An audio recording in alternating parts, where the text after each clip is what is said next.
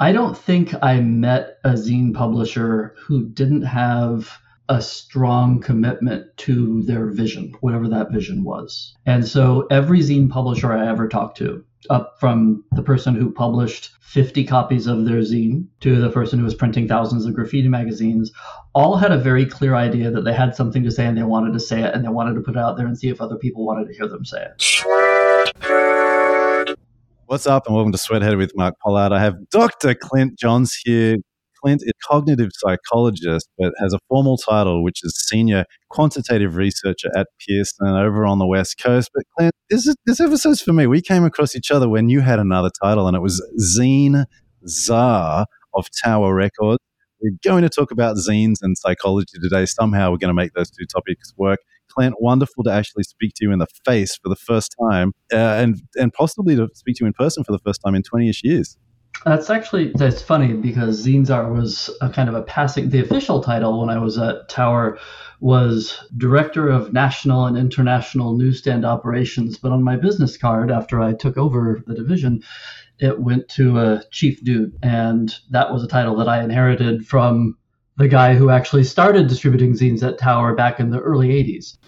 It's incredible. So, we're going to talk about Tower Records, we're going to talk about zines and somehow connect it to all the interesting characters you would have met. But I, I just need to sort of I don't know, provide a little bit of context from where I stood as a young person making a magazine, in that Clint's name, for those of you who don't know, would appear on message boards as the person who would, at Tower Records, which for other people who don't know, was a massive company at one point. Okay, how many cities was, was Tower Record in? Tower Records in? Oh, dozens of cities in 14 different countries, um, occasionally doing a billion dollars a year in record and video and DVD sales and you know zines and magazines were a part of that. I mean they weren't a huge part of it, but um, in a good year we would sell 25 million dollars worth of magazines and zines were you know and independent press were know, probably 20% of that. So we were selling kind of a lot of stuff that other people yeah. just didn't know existed.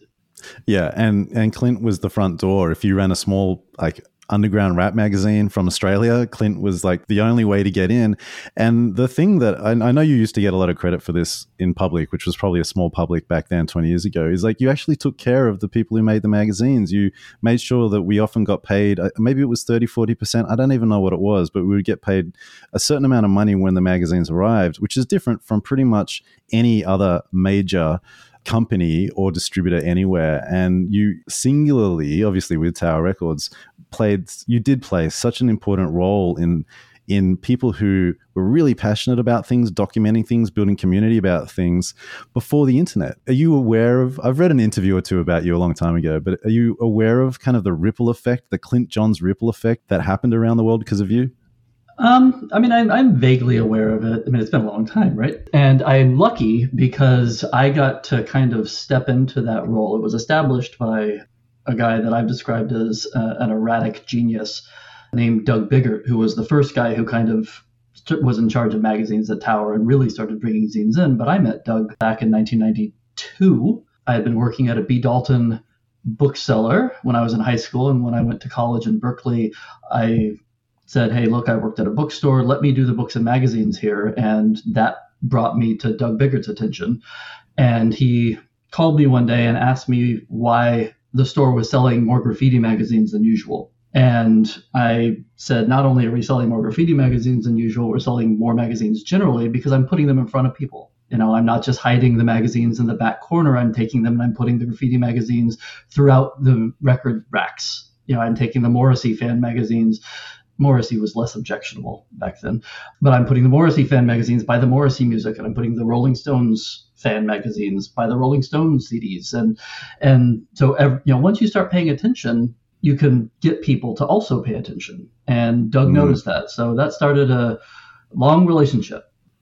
What were some of the biggest graffiti magazines at the peak of Tower Records? Which were the ones doing really good international business? Probably the one when by the time Tower really started to have problems elsewhere in the business because I mean the magazine business in particular was always fine. You know, it was never going to be the magazine business that made Tower sink or swim. So our numbers were always good, but at the time I think I had started importing almost 3,000 copies an issue of a German graffiti magazine called Style File. And it came out two or three times a year. It might have been four times a year, but I think it was only two or three. And it was run by a bunch of guys. The one whose name I remember most is Crixel was his tag. And even after Tower kind of went away and I had gone on to other things, he still used to send me German holiday bread every year for Christmas for a few years after that. Um, but Style File was big gosh, it's been a long time since I thought about the graffiti magazines. I mean, my main thing with the graffiti magazines was that I was really interested in trying to get as many graffiti magazines from as many different places as I possibly could because the styles were so different. When I finally got a Greek graffiti magazine, I was so happy because it just didn't look like any of the other graffiti magazines. I mean, it was graffiti. You could see that it was graffiti art kind of writ large, but it was not like the the German graffiti magazines. It wasn't like the Mexican graffiti magazines that I finally was getting. But uh, the graf- graffiti magazines were among the best selling things that we ever did, and all of those were independent artists. All of those were people who they didn't have big company backing. They didn't have money. They just had art, really, and they just mm-hmm. wanted to get it out in front of people.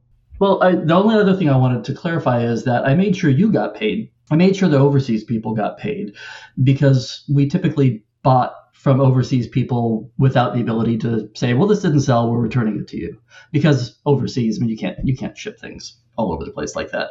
So it was easy to say to the uh, accounts payable people at Tower, hey, we bought this. This is the end of it. So pay them no don't don't wait. Don't wait 90 days. Just get the check to them as fast as you can. Yeah. for anybody who was based in the us where we could handle returns we had slightly different arrangements where sometimes we okay. paid a percentage up front and then we paid the back end based on sales and stuff like that. Everybody always got something up front. Oh it's amazing. I mean it's it's it was great. I remember the I think I got a check, at least one check, right? And uh, it was it was great because it meant it meant that we had a level of confidence, or I had a level of confidence in a certain number that I would sell. I, I think you used to order a few hundred, three, four hundred, maybe, maybe up to six hundred. I can't probably, remember. Probably four hundred. That sounds what I would do.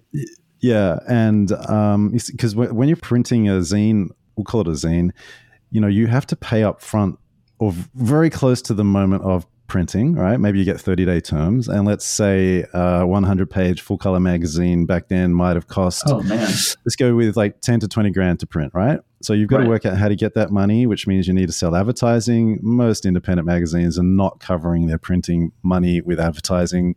You're probably not even breaking even, to be honest. I know some zine empires or some zines had catalog empires where they'd make money from selling records, but even then, you're still introducing a very complicated business where you publish the magazine and then you have to sell, you know, send out vinyl and they could, that could get busted, all that kind of stuff.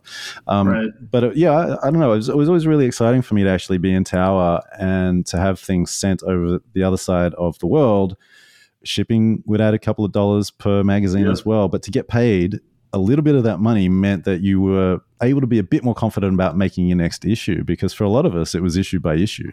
You know? Well, I mean, that was, I don't think I ever met a zine publisher who made a dime off what they were doing. It was always, I hope I don't lose too much money doing this thing that I think is important enough to tell other people about. Hmm. I mean, every now and again, you get something that gets bigger. You know, you know, Giant Robot magazine, which was you know just a kind of Asian American culture zine when it first started, and it eventually got big and it got glossy and it got bought and got kind of more national systematized distribution. Which, mm. even though they did, we still maintained our direct relationship with them.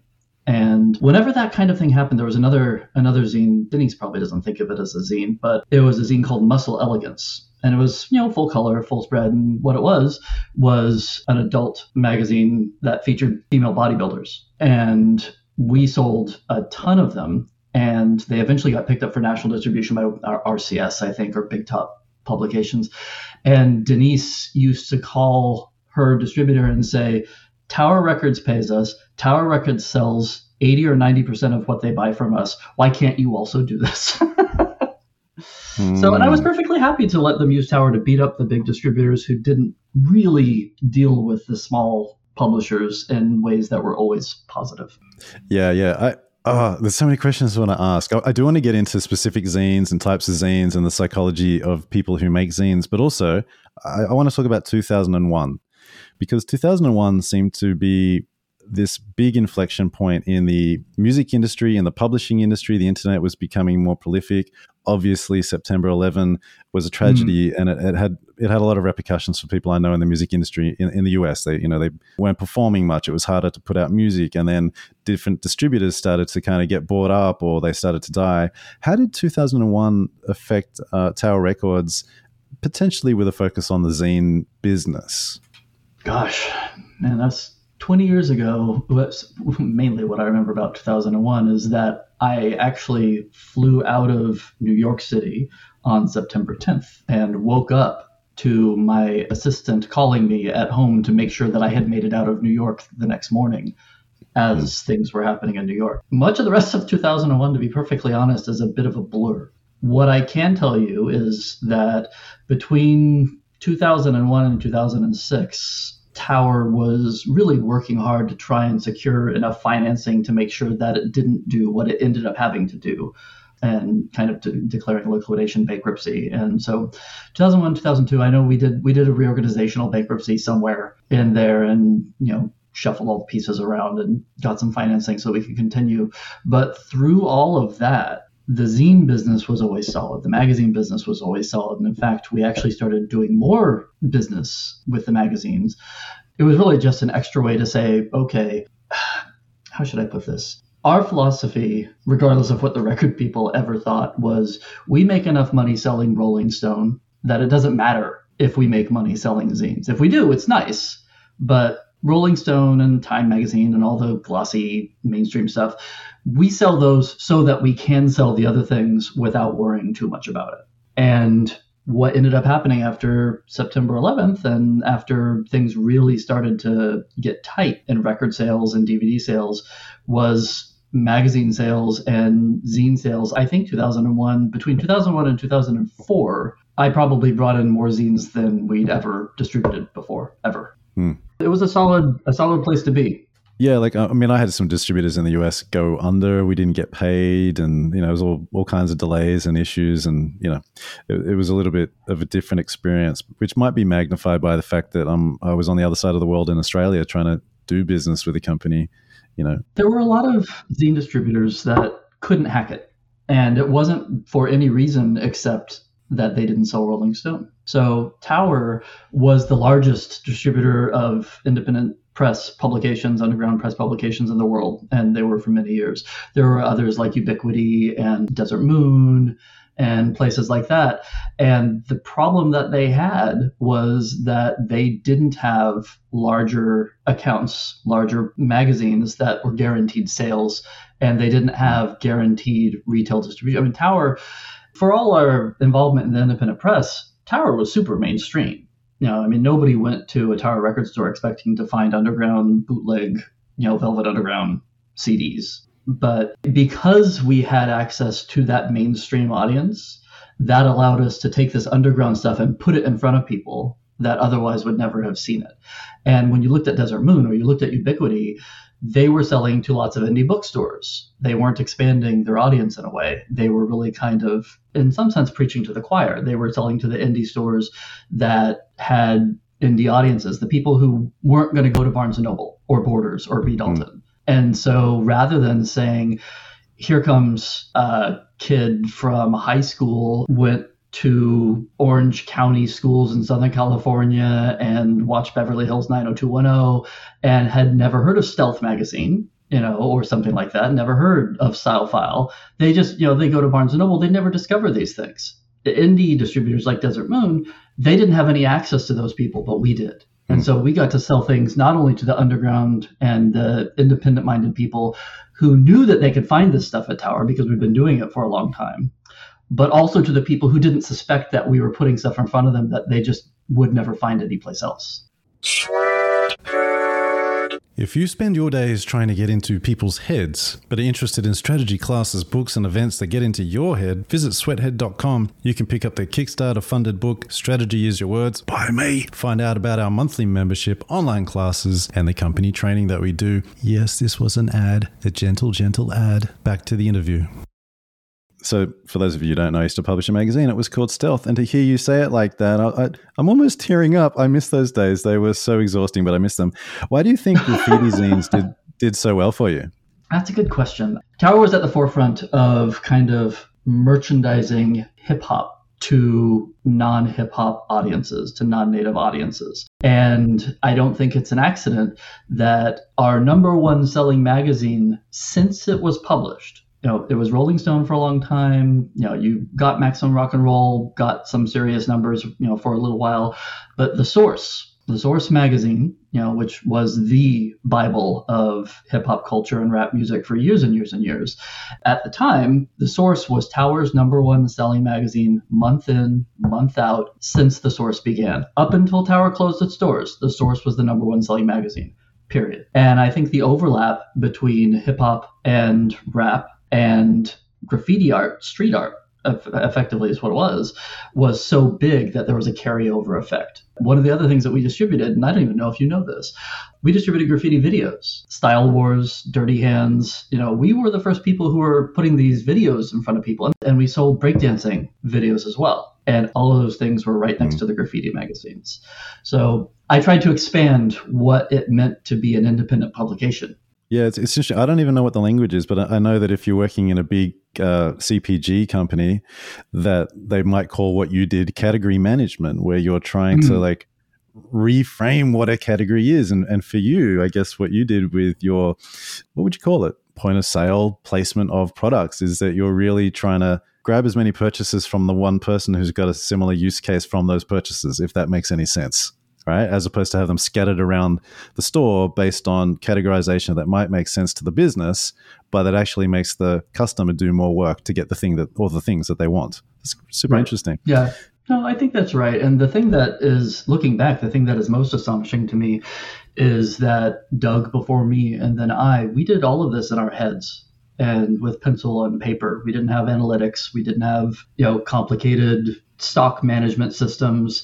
We had a database that we made ourselves, and it really just was pull up the magazine and it would pull up the title and a list of stores and a list of the quantities each store got. And that was the extent of our computerization. But we were really low tech for a really long time. Yeah. It was all in my head. I had to know the stores. I had to know the buyers in the stores that were in charge of putting these things out and in front of people. I had to know the publishers. I had to know the product. And so I was calling and talking to people in the field all the time. I mean, my average week was spent talking to zine publishers, the larger distributors that I had to buy Rolling Stone and whoever from, and then talking to the stores and being in constant communication with the stores. That was the single most important mm. thing for us. Uh, so interesting. Well, so you've since become a cognitive psychologist, right? Or were you yeah. already one? I am tell me about the zine makers. What, what, and you can't just say, "Well, psychology is a very individual, personal thing." No, we are going to make some big, sweeping statements right now. tell, talk me about the the psychology of of the zine makers that that you found most interesting. Well, so okay, so the the standard disclaimer is I do cognitive psychology, which really is looking at thought processes, right? How people think, and I specifically focus on how the memory system works and how you're actually reading and putting together language and understanding what that means.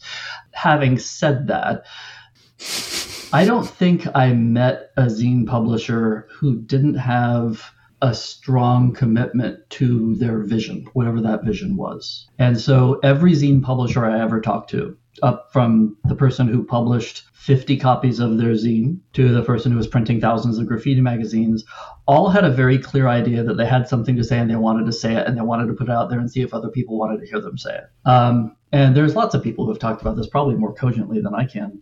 But there are lots of little subcultures in underground press. So you would have the lit zines, which were people who were writing poetry and writing stories and things like that. Or you would have the uh, music zines, which you know they could be more general things like Paste magazine, which is you know kind of a, a big thing now. Or Pitchfork is one that started as a print independent press mm-hmm. zine. To perzines, which really were just about whatever the person who was writing it happened to care about. There are all these kind of different genres of zines. And I bring that up only to illustrate that even though there are all these individual voices where, you know, I want to talk about music, I want to talk about literature, I want to talk about art. But the common thread is I want to do this. I want to do this my way. I don't want to have oversight where somebody tells me, no, go do, do it differently.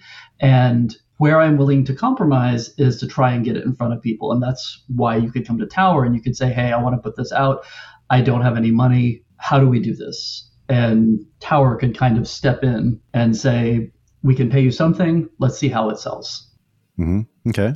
So commitment to vision is important. What's another trait that you think is relatively shared by the zine makers that you were around? In, in many ways, another trait is fearlessness. They were willing to put stuff out and have people react to it. And I, I know that we had zines that people reacted badly to. We had a zine this is going to sound more off color than I intended to, but the zine was called uh, We Like Poo. But it wasn't a fetish magazine. It wasn't sexualized in any way. It was just by somebody who was just fascinated by excrement. And so it just had lots of pictures of excrement. And that person actually was the magazine buyer in one of our Seattle stores at the time, which is how we ran across it because she was putting it out and she was just selling it in the store on consignment. It never occurred to her that anybody would care. And Doug found it and was so delighted that it existed that he said, I bet we can find other people who are interested in that and put it out. It wasn't a lot of copies. We probably carried 80 copies of it, maybe 90 copies of it every time, but we sold all of them. You know, almost nothing got returned. And every now and again, we'd have a store where somebody would call and say, Hey, we've had customer complaints, or I'm just not going to put this out you know, and, that wasn't limited to, to zines necessarily. I mean, we occasionally would have a manager who would get all up in arms about the fact that we carried high times, right? Just because for some people, marijuana is a moral issue. And it's weird to think about a manager of a Tower record store having that particular position about marijuana, but it did happen. High Times, our number two selling magazine for years and years and years, by the way, after the source. But anyway, yeah. fearlessness, being willing to put something out there. And this was also, I mean, for a lot of this, there was no way for somebody to get negative feedback beyond saying, okay, I you know don't have my magazine in the store, or if somebody wanted to complain directly to somebody, they had to write them a letter, you know, because it was pre-internet. But fearlessness kind of in order to have that vision in order to take the step to say i'm not just going to have this vision i'm actually you have to take an affirmative step right? You're not just someone who's sitting in an armchair thinking your wonderful thoughts. You think that your wonderful thoughts are worth putting down on paper. So you use the phrase wonderful thoughts right? Which hints a little at the ego. How would you describe the kinds of egos that you came across oh zine publishers were just people i don't think i ever met anybody that i i thought well that person's you know a little bit too much in part, that may have been because I myself was perfectly fine being an egomaniac. I think about the fact that I took over the newsstand division at Tower and I started talking to zine people and really working with publishers on, on a large scale in April of 1998. In April of 1998, I was 24 years old. And I look back at the way that I worked and how I worked with my employees because I managed the distribution warehouse in addition to all the other things that I was doing for Tower. And I guess insufferable is a pretty good word. You know, I mean, I, I was always very polite about it, but I wasn't. I wasn't easy to get along with. Look, I would not handle things now the way I handled them then. So, okay, if you kind of are starting from this sort of place where you're very assured and you make the rules. And I was always very sure of myself. And I always had the ability to say, you know what, this is too hard, I'm leaving. And I didn't, I don't, I can't remember ever actually doing that. But I always knew that I could. And that's part of the power dynamic, right? Everybody knew that if I didn't want to talk to you, I wasn't going to talk to you. Again, it never came down to that ever. But when you go into a conversation with somebody and you need them more than they need you, you tend to be polite. And so I would guess that zine people may have had to put up with stuff for me that they might not otherwise have put up with because they needed me to put their zines in front of people. Yeah, no, I, I hear you. I hear you. I think look, I'm going to write. So we had commitment to vision as number one, fearlessness as number two. I think I think you have to have a bit of ego to create a zine. So I'm going to take wonderful thoughts as a bit of ego, and then and four, I think politeness is is interesting. I mean, I you know I've met other people who've made zines and magazines, and I don't know if I would describe them all as polite, but it's such a it can be or it was such a grueling process. You know, I would just carry boxes around Sydney City from record store to record store, hoping that I could get five in here, 10 in there, 20 in there. why, you can't enter those stores with a ton of arrogance. No one's going to want to deal with you. And there's something there's like there's like a quiet desperation where you're like, oh gosh, I hope the world likes this. You know, like right. Uh, so I think a lot of yeah. a, a, lot of zine makers probably carried that around with them, even if since then they've gone on to create massive and very wealthy empires, and they might not still have the same trait uh, in them. Any any other final traits about zine makers that, that come to mind? Um, nothing that I would say kind of categorically. It's the same thing with people. You had some people who were willing to put up with stuff, and as much as we got right, we didn't get everything right. And so every now and again, a check wouldn't go out, or somebody's shipment wouldn't show up, or their shipment would show up, but it got stuck in the warehouse and didn't make it out. It didn't happen a lot, but it happened. And on those cases, you just like with people, you had some people who would get really upset about it, and some people would go, okay, well, this happened. And how do we move forward from here? And that was always, of course, kind of tinged with the towers, the big kind of gorilla in the room. So, I, you know, how mad do I really want to get about this? To our credit, when that happened, I made sure people got paid. But I think fundamentally, I never met a zine person that wasn't willing to try and work something out. Nobody was so hard headed and I think that comes, I mean, because it could have been. I'm sure that when you were going into record stores trying to get people to carry stealth, you would run into people who managed their consignments that you just did not want to talk to because they didn't treat consignments particularly well. You know, they knew that they were doing you a favor. They weren't going to pay you anything. They were going to give you the privilege of putting your magazine, and if it sold, great, and if not, you know, it was no nothing to them we didn't do that. For all our flaws, and in this case, I'm talking mostly about me and Doug, we, generally speaking, were genuinely interested in trying to help and trying to put things in front of people. Yeah. I hear, I hear. Yeah, I think the stores that were most supportive of of um, what I did were just more immediately connected to the community that I was around on the one hand, and then secondarily, that they might have stocked the music that we were talking very specifically about and so even you know the the main store in Sydney at the time that I used to go through was Next Level Records.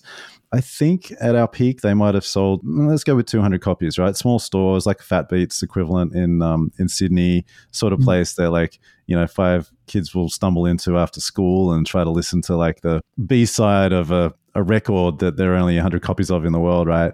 There was also this sort of working together where a magazine like ours could sell more music for a store like that because they're not really making much money on a well back then it was like a $10 right. australian magazine there's not a lot of profit in that so it's really about getting people in and then the stories you can tell around the stuff that's being written about to sell other stuff so it's kind of interesting to see all of that um, I'm interested in making a bit of a hard turn since you are a cognitive psychologist.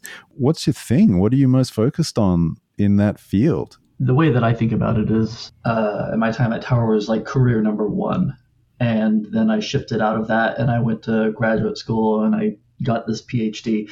And I was a research psychologist for 14 years or so, and that was kind of career number two.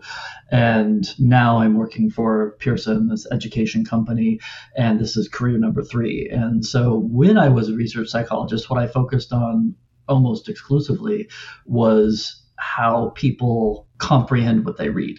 And so I know a lot about spoken language and how we understand what we're hearing, but I mostly was focused on reading and how you decode the symbols that you see on the page and translate them into words and how you string those words together to create meaning, and then how you string those sentences together to create a larger narrative representation in your brain and, and stuff like that. So that's what I did hmm. for many years. And I focused primarily in the last few years of that on looking at individual differences in how people comprehended things and whether or not individual differences in people's memory capacity had anything to do with whether or not they were able to successfully understand what they read or whether or not people's ability to really focus and pull things out of memory without interference. Um, I actually tracked people's eyes as they read words on computer screens, and based on how their eyes moved, you can say certain things about how they're drawing information out of the page. So, what I do now is really statistical analysis my job is to work with Pearson's products and say, okay, here's this thing that Pearson sells so that people can learn psychology or economics or Java programming or something like that. Does it work? Or do we have any evidence that using this stuff actually leads to better outcomes than people who don't use it? Or do we have evidence that people who use it in a particular way do better than people who use it in a completely different way so that we can make recommendations on if you want to learn Java programming, make sure you do these things. So that my, right now my job is to try and make sure that what Pearson is doing actually helps people learn stuff. All right. And can you share anything that you've come across through your own analysis or research or that you've come across through other people's research about this topic that surprised you? Well, maybe if I take a step back. So rather than talking about whether the research uh, surprises me, because the research mostly doesn't surprise me, it's just a matter of kind of figuring out what the statistical parameters are so that you can do solid research.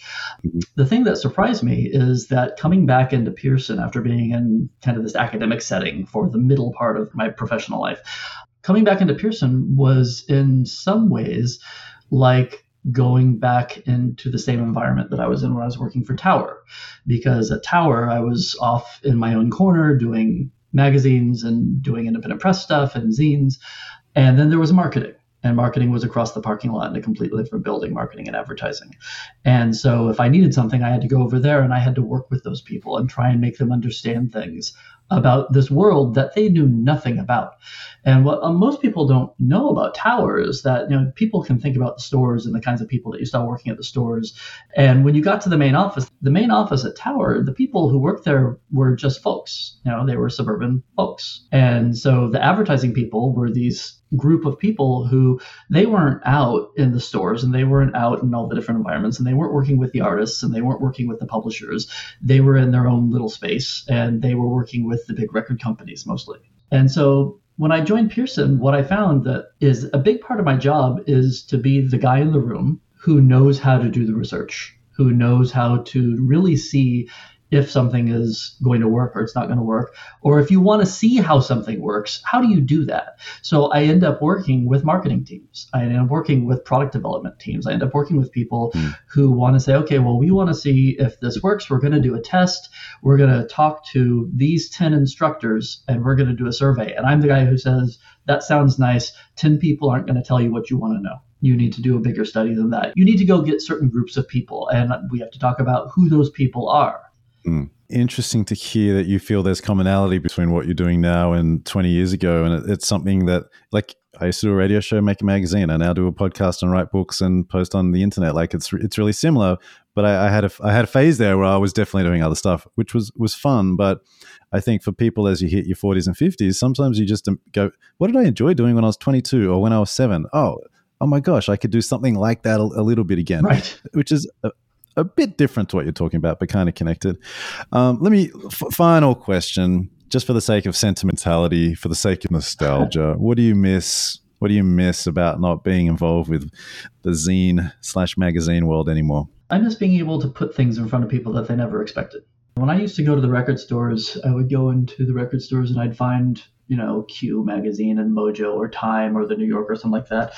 And I would take them out of that front pocket and I'd put them in the back and what I used to tell people was if somebody wants Time Magazine, they're going to find Time Magazine. They're going to find it at the counter. They're going to find it no matter where you put it in the rack. It's if somebody wants Style File or somebody wants Stealth Magazine, you bury that in the rack. They don't even know that they want it. They have to be able to see it. And hmm. that's not something that happens. There's a, there's not really a good way to do that anymore, really. No, no. You know, the internet doesn't let you do that. People have to find you on the internet. Well, and, and also you look at the you know the major cities at least in the US there aren't many retail experiences where that's even possible because everything's pretty homogenized. You know it's sort yeah. of what you're talking about gets mimicked a little bit by say uh, an urban outfitter or whatnot but it's not you know it's it's it's, it's different. Do you know that urban outfitter sells tower records t-shirts? Today right now you could go to urban outfitters and get a tower records t-shirt. Just surprises mm. me it's hilarious. Yeah, and I feel like there needs to be a name for your behavior because it's like trolling but positive. You know, moving the magazine, trying to trying to trap, trap someone, trolling. but in a positive experience. Yeah. I, I, I think positive trolling should be a thing. I, I approve of that. I like it. Uh, oh well, oh well. I'm going to end the nostalgia there because we got to be you know relevant in the future, right? Uh, Clint, so good to chat with you. G- getting into Tower Records as a little zine maker, magazine maker from Sydney, it meant so much to me, and the fact that you did try to take care of us in the way that you could, despite apparently being slightly difficult to work with in your language, paraphrased by mine. Um, yeah, like it, brought, it did bring a sense of uh, of joy to my life. I could always sit back and go, huh we're in Tower Records. That's cool. So, on a personal level, thank you for giving me that opportunity. And, and thank you for being a place that really eccentric, fearless, risk taking, unusual brains could try to put themselves into publics that they were not close to. Like, I'm sure it's changed a lot of people's lives. And so, thank you. No, you're you're very welcome. I would be remiss if I didn't point out that that all started with the guy who founded Tower, Russ Solomon, who died not too long ago. But Russ listened when Doug said, we can sell enough Rolling Stone that you should let me do this with the small presses. Russ said, hmm. fine, mm. go do it. Totally, totally. Well, sometimes when you're trying to do something that doesn't exist in a big way in the world, you, you, you need someone or a group to go, hey, keep going. And Tower was like a pretty big, hey, keep going for a lot of us. So thank you so much. welcome. Clint, thanks very much for joining me on Sweathead here today. Um, sure we'll have a chat about your uh, cognitive psychology and education research in the future, but I appreciate you being here, my man. Thank you. Oh, you're welcome. Peace. Thank you for listening to this episode of Sweathead. If it's your first time here, please subscribe. If you enjoyed the episode, please share it with a friend or leave a kind rating. For more information about our strategy classes, events, and books, visit www.sweathead.com. And yes, you can find us on Instagram at, at sweathead.